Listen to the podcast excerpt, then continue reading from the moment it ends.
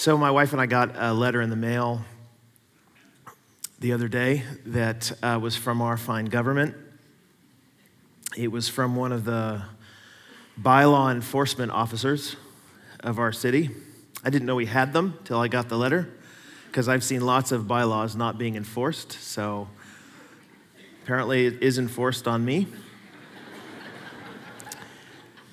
It was about my dog. Uh, we had registered our dog as good citizens so that we paid our 25 or $35 a year so that if he ever gets lost, which he won't because he doesn't go anywhere, but if he ever got lost, they would collect him and then bring him back to us for it's like a insurance policy for your dog, I guess. And so we had failed to pay it because I think when it came, when the, when the bill this year came, we were like, who cares, right? If the dog gets lost, goodbye. Um,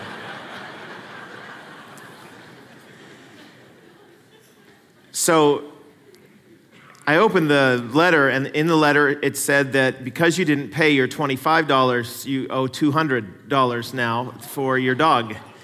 I immediately thought the dog is not worth $200. So my wife and I started having a discussion. She said, she said, of course, we have to pay it because she has uh, integrity. and I was like, oh, come on. Like, really? So if I don't, so we don't pay this, it's what's going to happen? She said, well, what if they come to the door? They're like, honey, they're not going to come to the door. Show me your dog. You know, I, I don't think, I don't think they're coming to the door, door by door, to check whether the dog. And if they did come to the door, we'd just say he was dead or something like that. Because honestly, I can hide him. They're not going to find him, right? you know, I have pictures in my mind of them chasing through the floorboards. Where's the dog? No, that won't happen. Of course it won't happen. She said, No, but we should, we should pay it. Well, let's pray about it. I said to her, You know, let's just go away. We'll pray about it. Oh, God, make it so that the government stops being so mean. Anyway, this raised a question for us and has, it's, it's a question that's come up over and over again, and it does, quite honestly, almost in every day of our lives, every one of us. And that is, what should our posture be toward the government of the land? As Christians, I mean. How, should we react to the government who wants to tax us, who wants to pass laws at times that we don't like or we didn't vote for, or we end up, you know, whole provinces don't vote for uh, uh, the prime minister, but now they're supposed to listen to the prime minister? What do you, how do you deal with that? If you're a Christian, what do you owe the government? Did you obey them no matter what? In States, I was there the other day, and there's a bumper sticker that says, Not my president. And I was thinking, Really? I mean, I'd like to see you try that and just say, Listen, I'm not listening to anything that guy says, no matter who it is, because, you know, I didn't vote for him. Is that the way it works? And as Christians, we only, if you vote for them and they get in, then you listen to them. But if not, you are free to do as you like. Is that the way the Bible would, would, would talk to us? What if they're wicked, though? Not just the prime minister or the president or the king or the queen. Like, what if they're really wicked? What if they want to kill Jews? What if they want to bomb other countries? What if they want to lynch black people? Are we obligated to obey the government in moments like that? Romans chapter 13 actually deals with these questions. Uh, it, it, fits in the place in the book of Romans. Uh, if you remember, the whole book of Romans basically goes like this uh, We are all sinners, deserving of God's wrath. Christ has made a way for us not to deserve that God's or to not to pay that, that wrath of God. Instead, He's taken our place. That's offered to everyone, regardless if you're Jew, Gentile, black, white, purple, green, or yellow. Doesn't matter. We're all bound under sin and we're all given the freedom to respond to Jesus Christ. The grace that God shows in Christ is passed on to, to us. It's not by our works. He, it's not something that we've done. We've just been received. We receive this rich grace. And so, in light of that grace, of God doing all this fantastic stuff on our behalf, how should we then respond? Romans 12. Well, you should offer yourselves as a living sacrifice. And don't be conformed to the pattern of this age, but be transformed by the renewing of your mind. See, there's a d- different way of thinking about the world you inhabit now. There is the world that is caught up under sin and death and the darkness of the world, and that's what you used to inhabit. Now you come to faith in Christ, and you are inhabiting uh, God's, the, the kingdom of God's precious Son. And so the rules that you live by now are different. You need a renewing of your mind so that you know what those rules are. They're good and perfect and pleasing will of God. And one of those things that is the good, pleasing, perfect will of God is the way that you view your government now. It should be different. It should be marked by, and the word is submission. So that's what we're going to learn here. Listen, I did not plan this. I did not plan this. We, about a year and a half ago, we made our sermon schedule, and then Justin Trudeau decided to call an election for just the week before we did this. So, see? Trudeau's just doing what God wants, right? So that we can study this we can do study that this week. And so this really works out great. It's a lovely, lovely twist of divine providence. Before we do this, I got to tell you, when I had a pastor who was in seminary, there was a pastor who visited one of my classes in seminary, and one of the students asked, they're like, what are the thing, what are the sermons, the kinds of sermons that you've preached where you've gotten the most like vicious feedback?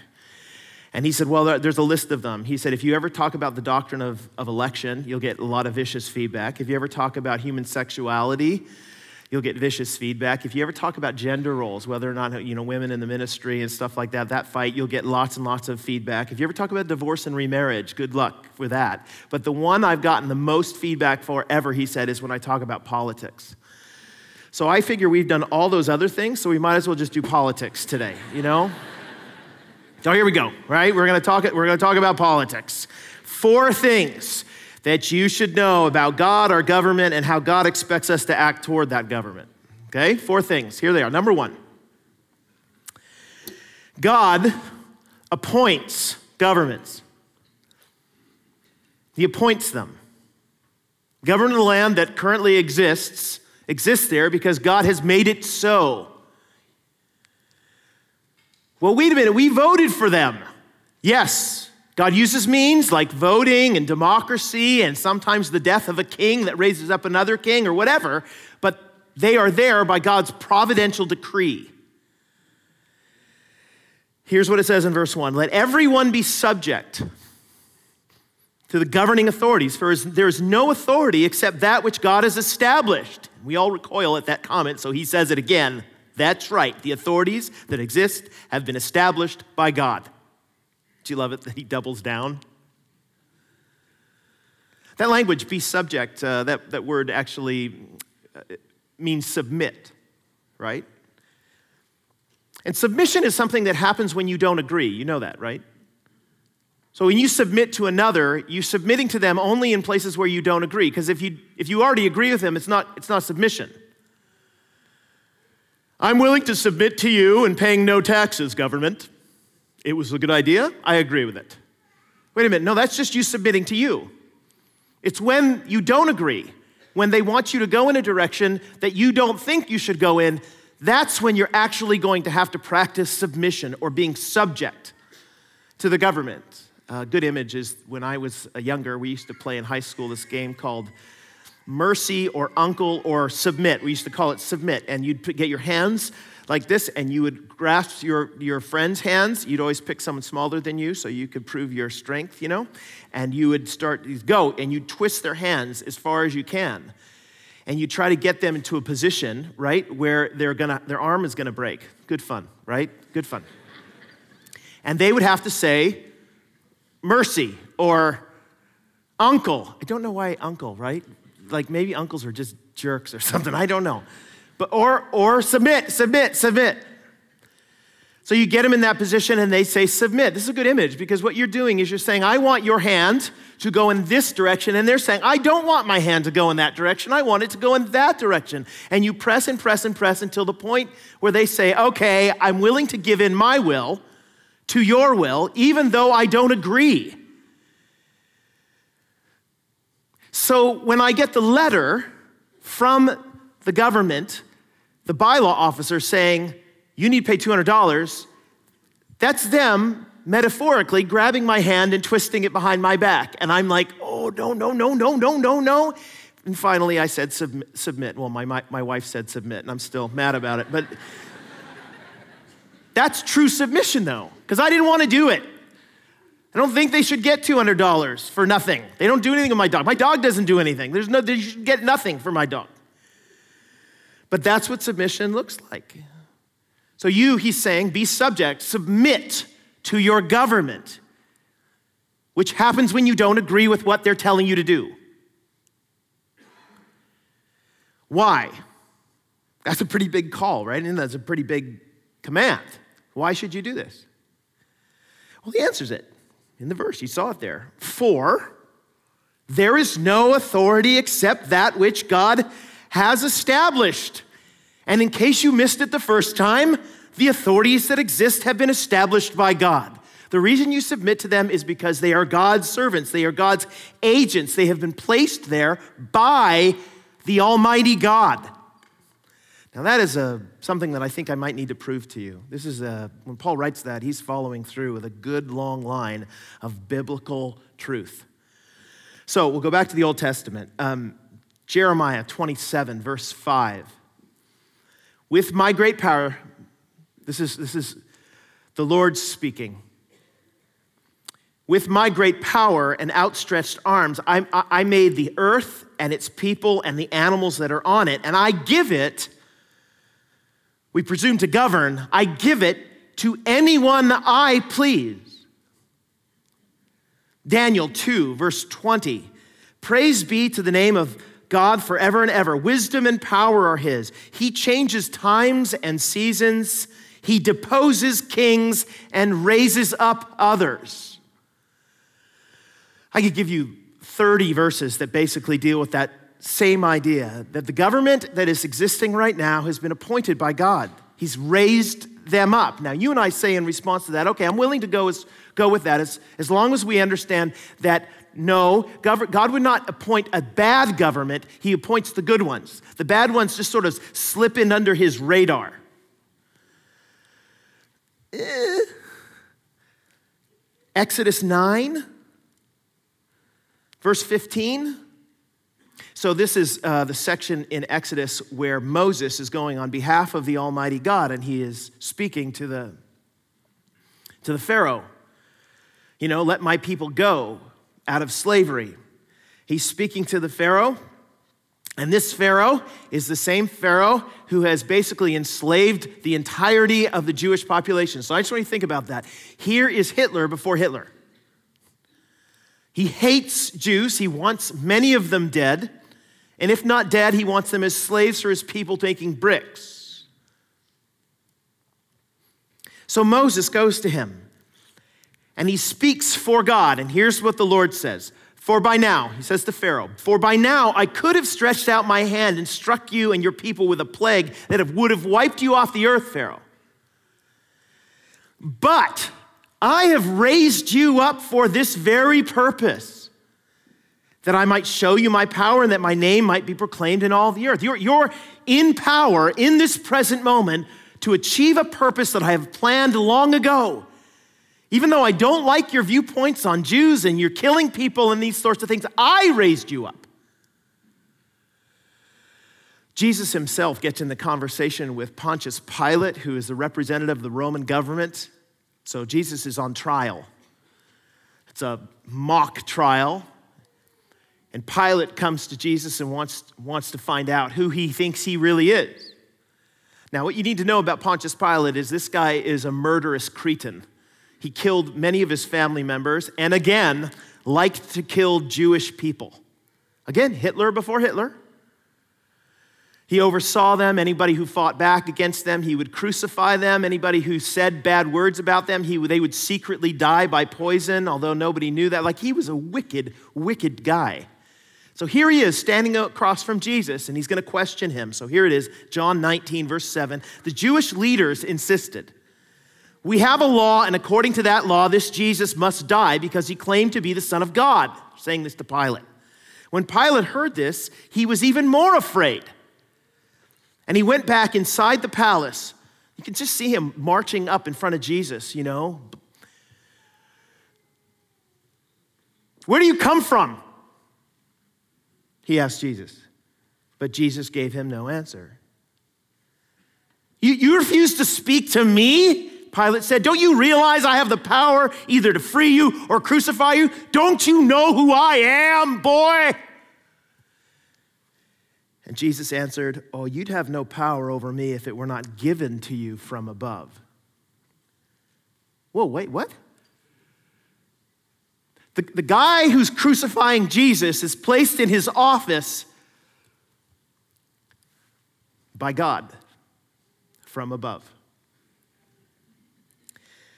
Doug Moo, uh, he's a commentator on, on Romans. He said, uh, From a human perspective, rulers come to power through force or heredity or popular choice. But the transformed mind recognizes behind every such process the hand of God. It doesn't matter how it is that they came to their power. God used that process to bring about the person, the party that he wanted in office for that time for a purpose. In other words, the leaders over us are appointed to office by God Himself. Even Trudeau, even Trump. God gives them their power, but listen now, they're responsible with how they use it, and He will hold them to account for it, right? My son was given, we gave him a, a, a, a, cl- a drone. I was going to say a clone. I hope not. a, a drone. It was a cheap one because we were worried about what he might do with a really expensive one, right? Uh, but it's, you can go around our little, our little neighborhood. You can fly it by the neighbors' houses and spy on them, and they're, you know, they're hovering outside the window while they're making dinner and stuff. It's good fun. So he's, we gave it to him for Christmas a few years ago. He went outside and he started, got it. I mean, immediately when you give it to a 13 year old, it goes in the tree, and you're like, why? Why did we buy this drone? So somebody's up in the tree and they get it out, but anyway, he's flying this drone all over the place. A drone is a powerful tool, it really is. So I want you to imagine that my son, which, by the way, what I'm about to tell you, he would never do, I think. So what, what if, though, he decided to weaponize the drone? There are lots of weaponized drones around the world. I mean, he's American. He might think about doing this, right? So, so he weaponizes the drone. We have a ne- our next door neighbor. They have a dog. God bless them. I love our neighbors. They're some of the best. We have a next door neighbor whose dog barks at all hours of the day and night. You know, and so my son, his bedroom is right on, right on that. And so he does not like the dog barking in the morning. So imagine my son weaponizes the drone and he starts shooting, you know, Sidewinder missiles or whatever at, at the dog, wipes him off of the face of the earth. It goes to the neighbors and does all this stuff. Now he's of course going to get arrested, rightfully so. And he goes to he goes to trial and they and he says, here's his defense. My dad, it's his fault. I mean, who gives a kid like me a drone? What, what, what's the court going to say to him? Son, it's your fault. See, a drone can be a good thing, it can be a bad thing. He, your dad didn't weaponize it, your dad didn't use the powerful tool to destroy the neighbor's dog. You're the one who did that sort of thing. See, listen, just because God gives somebody a powerful tool like government and power in the government doesn't mean that He is saying, hey, you know what, you get a pass for anything you do in that government, man. And anything you do is basically my fault because you know I raised you up. No, it's your fault. And God will hold the governments to, to account. But you and I, our responsibility is to submit to them because God has appointed them. Okay, number two then. If God appoints governments, then number two, rebelling against the government is rebelling against God. Listen to what he says, verse 2. Consequently, because God appoints the governments, whoever rebels against the authority is rebelling against what God has instituted. And those who do so will bring judgment on themselves. The image that he's working with here is really simple to understand. He's, look, when I was very young, I used to play soccer. Um, I was thinner, sleeker, faster at the time. I used to play soccer kind of at an elite level.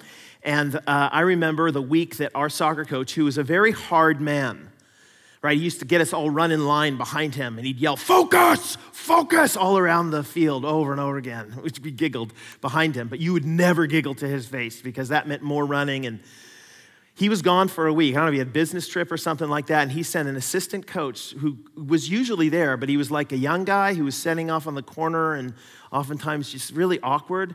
The assistant coach took over our practice for the week. Can you imagine how that went? Right? For this, this drilled team who's supposed to focus, and the assistant coach comes along, and we're like, this is going to be the best week of practice ever. We were kicking the ball into the other field. We would run and tackle each other just for fun, and he'd be whistling, Get back here, we're still in the drill. And we wouldn't come back. Sometimes a couple kids were out in the field finding grasshoppers and stuff.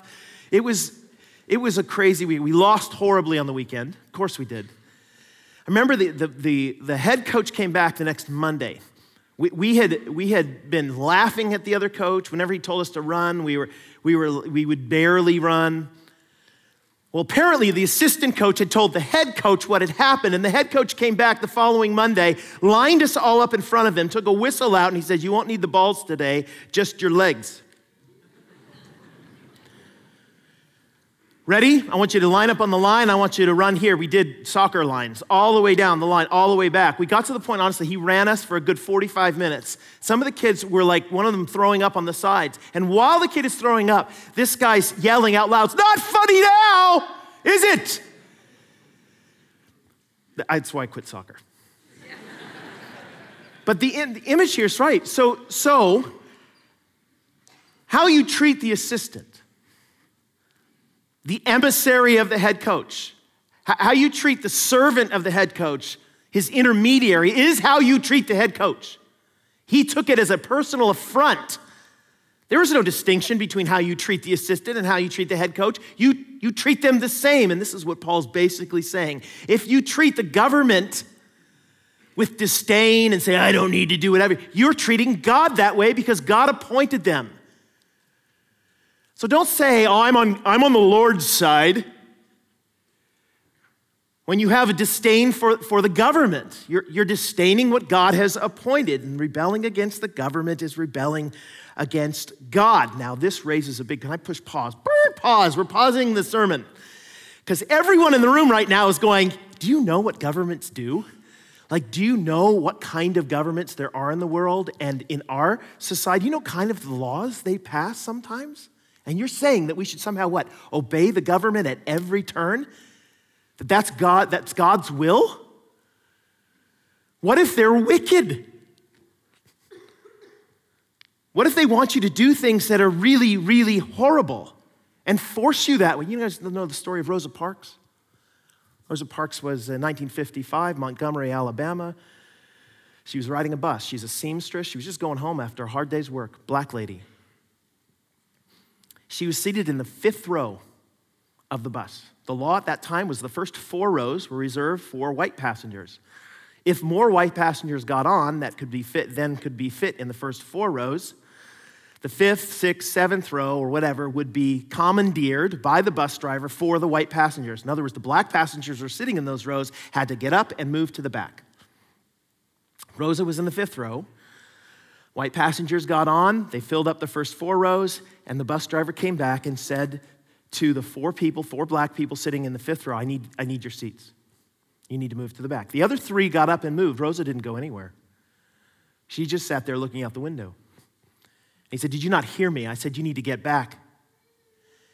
And she said, No, I won't be doing that. Bus driver didn't know what to do. He's, You know that I could actually have you arrested for this. And she said, You may do that. And he did. The police came, and this was the spark, by the way, that lit the fire of the civil rights movement. Was she wicked? I mean, the law of the government said that fifth row, if there's lots of white passengers, you need to move. You're breaking the law she wicked? Corrie ten Boom, is she wicked for hiding Jews from the Nazis? Now, what do we do with the fact that here we have the Bible saying, telling us to submit to the government, but yet there's so many governments and so many times when the government urges us, forces us to act in ways that are against God? What do you do when they, when they command that? And here's the, here's the answer biblically We don't submit to the authorities when they force us to act in ways that break God's law. In such cases, we have a higher obligation. Even the language of submit really reveals this. So we submit to the government, who is an authority over us, but they have a responsibility to the authority over them, and his name is Yahweh. He appointed them.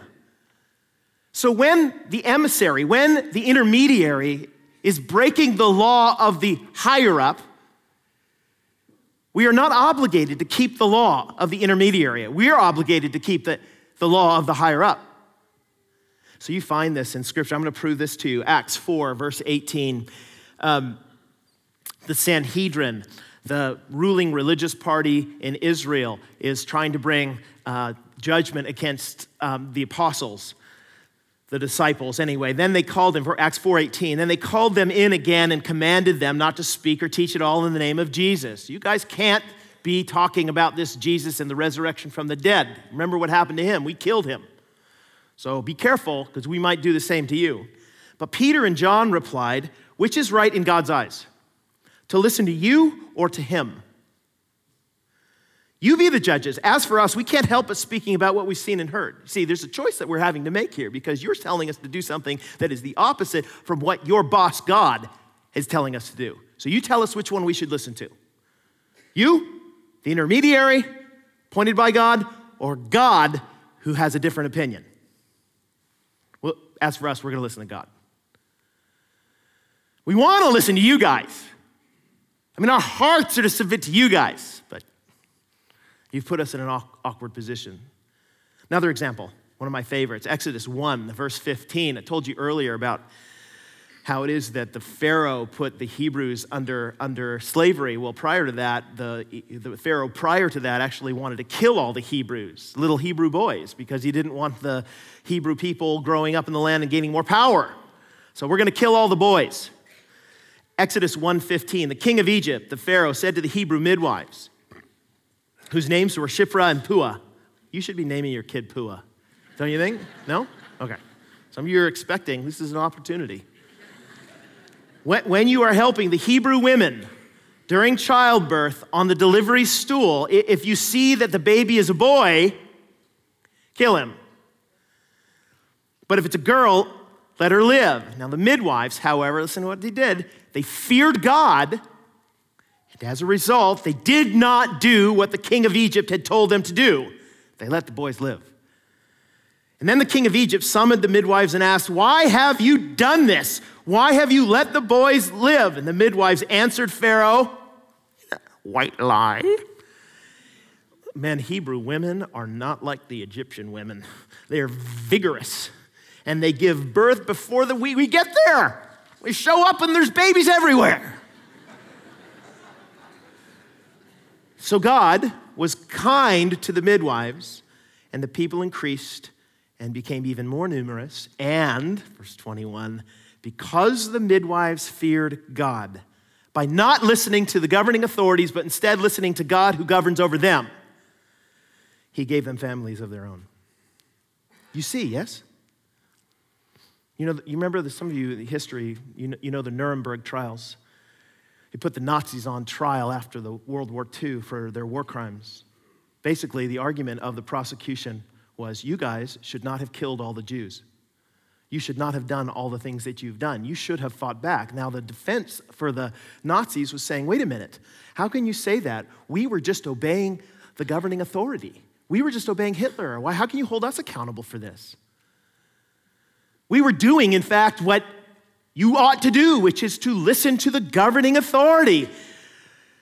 The prosecution came back, and their argument was listen, there is an authority that exists above the governing authority. And that authority says that all human beings are made in the image of God and have inherent worth, and you should know better. You shouldn't have listened to Hitler, you should have listened to Hitler's boss, who had a different opinion. That's what the scriptures teach that you and I are obligated to listen to God when the governments of our day force us to do things that are not in God's interest. But in all other cases, in all other questionable cases, to rebel against the government is to rebel against God. Okay? Play. We're going to push play on the sermon again, okay? Don't worry, I'll take that time out of the sermon, okay? Don't you worry. Here we go. Number three governments are agents of God's wrath. Verse three for rulers hold no terror for those who do right. Right? You're going to obey the law, you're not going to face the judgment. But they hold terror for those who do wrong. Do you want to be free from fear of the one in authority? Then do what's right, and you'll be commended. You'll be called a good citizen. For the one in authority is God's servant for your good.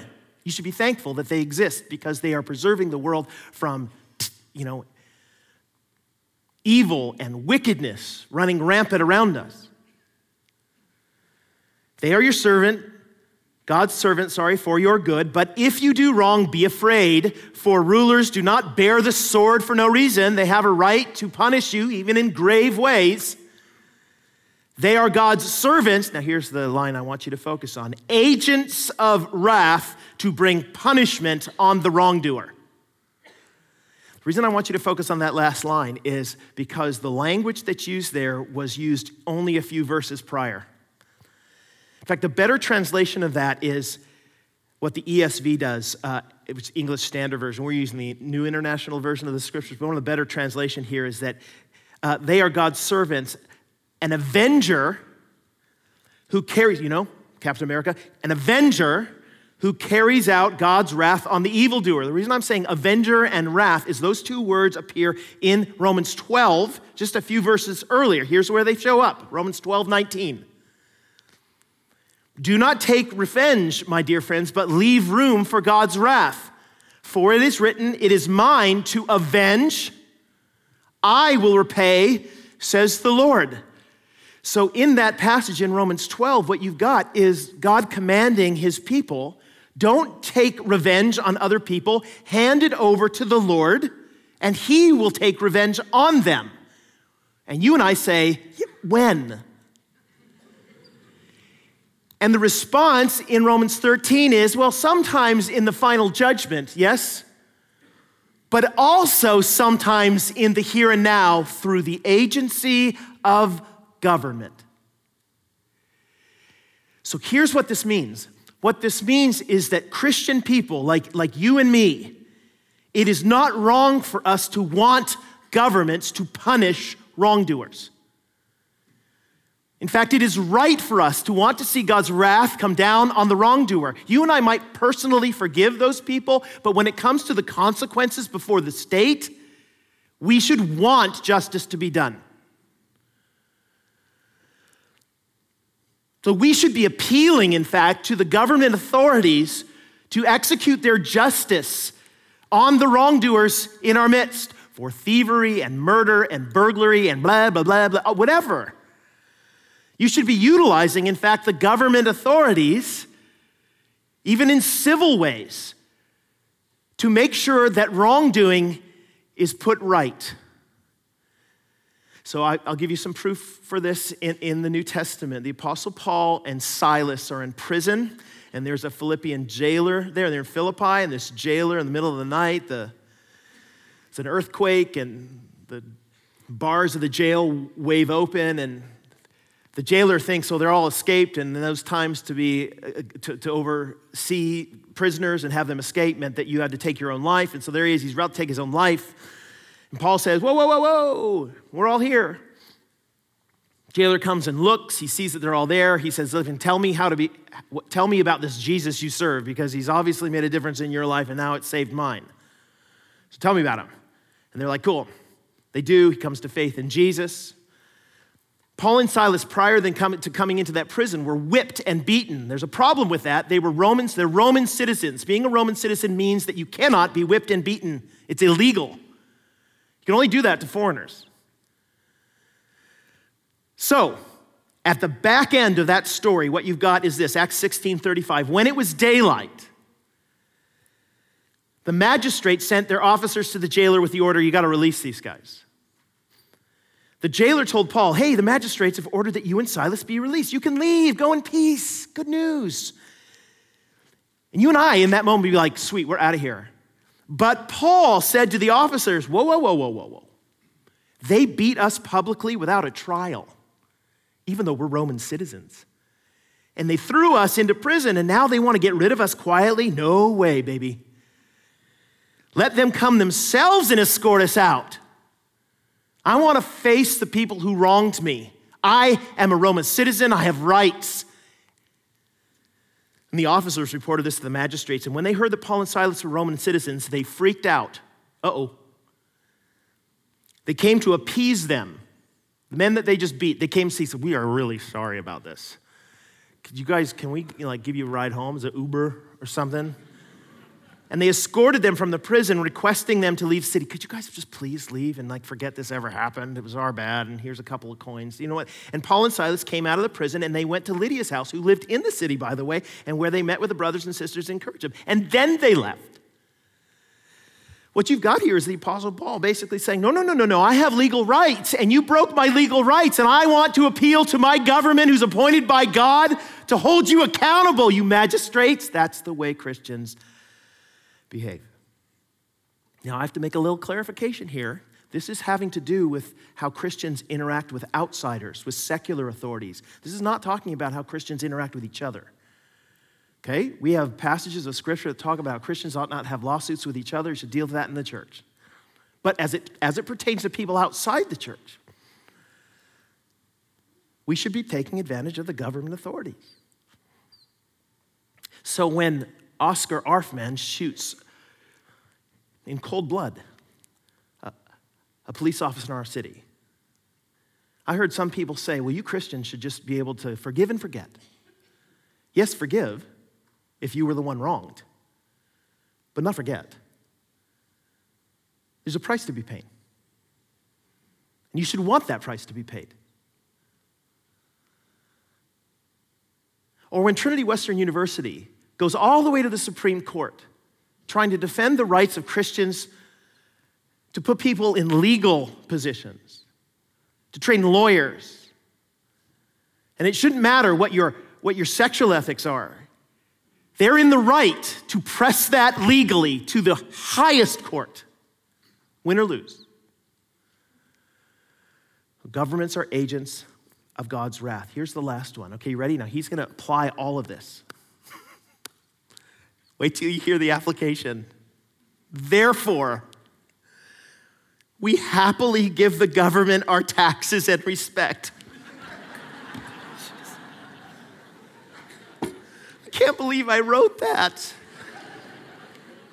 But it's what he says. Look at verse 5. Therefore, it's necessary to submit to the authorities not only because of possible punishment but also as a matter of conscience. This is why you pay taxes. Why did you bring this up? I'll stop it. This is why you pay taxes for the authorities or God's servants. They have to, they give their full time to governing. They need a paycheck. Does it need to be so big? Give to everyone what you owe them. If you owe taxes, pay taxes. If revenue, then revenue. If respect, then respect. If honor, then honor. Let's just summarize this whole thing as we bring this to a close, okay? He's saying that there's two reasons ultimately why you obey the government. Number one is number one is the fear of possible punishment. And you and I know this. This is what you do when you drive down the freeway and you see the cop car on the side and you're like, what? So you're just, you're looking in the rearview mirror. Don't move, don't move, don't move, don't move, don't move, don't move. Don't move. Oh, he's not moving. What are you experiencing there? You're experiencing fear of possible punishment. Why do you no, why are you now obeying the speed limit for the next like one kilometer? and it's because you're afraid of possible punishment. Then there's everything right with that. Okay, there's everything right with that. Paul's saying, yes, you should obey the government because of fear of possible punishment. They, they don't bear the sword in vain. But as Christians, it should go beyond that. You, you not only obey them because of possible punishment. You obey them out of conscience. And what does he mean by that? He's saying, listen, you obey them because you know they've been instituted by God, and your conscience should speak to you that they are God's servants for your good. And because they're God's servants for your good, you want to think as positively as you can possibly about them. So obey them. Sometimes I send my daughter downstairs in our house. We're about to have dinner, and she says to our two boys, my, my two sons, can you bring some drinks up for dinner? Now, they always obey that because they know that if they didn't, I would act as an agent of God's wrath in their life. So there is a kind of fear that they have, but that's not the only reason that they obey. They also obey because they're like, oh, dad, they, dad mom made us dinner. And they, they're, they're providing drinks for us for dinner. They seek our good. I can see that what they're asking me to do is actually ultimately in the good interests of our society as a home. I'm going to do this because not only I'm freaked out that my dad might freak out on me, I'm actually going to do this because I love my dad. I recognize his heart for me. And so I'm listening to my sister, the emissary. Even though in all other cases I don't think that I should listen to her, but in this I'm going to do this because of conscience. This is the way we ought to act toward our government.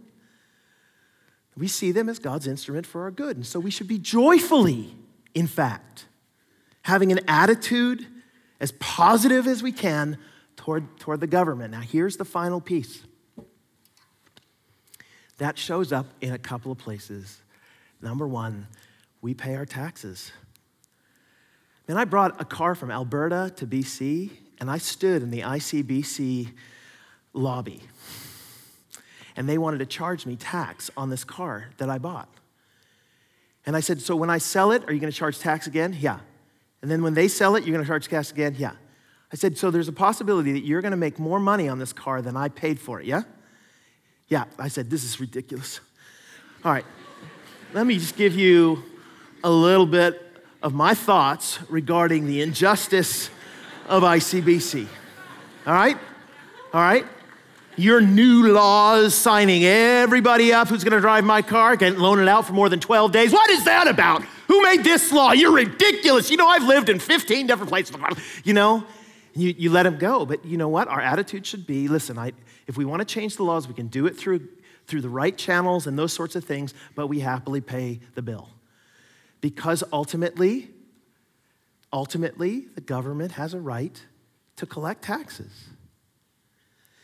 And finally, and probably most importantly, we also owe the government respect. Should we really say we hate Trump?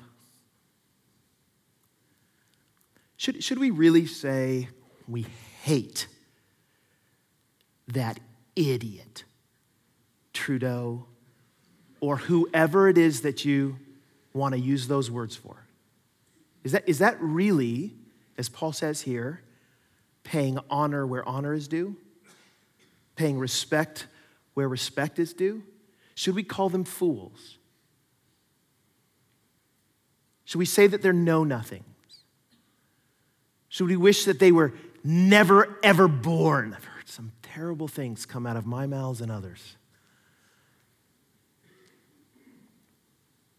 Does this show them the honor they deserve as God's servants? You got to remember, Paul wrote this when Nero, the guy who lit Christians on fire for, for lights at his parties, he wrote this when Nero was on the throne. And if you and I, or if they showed respect and honor to Nero, man, it's not that hard to show respect and honor to Trudeau.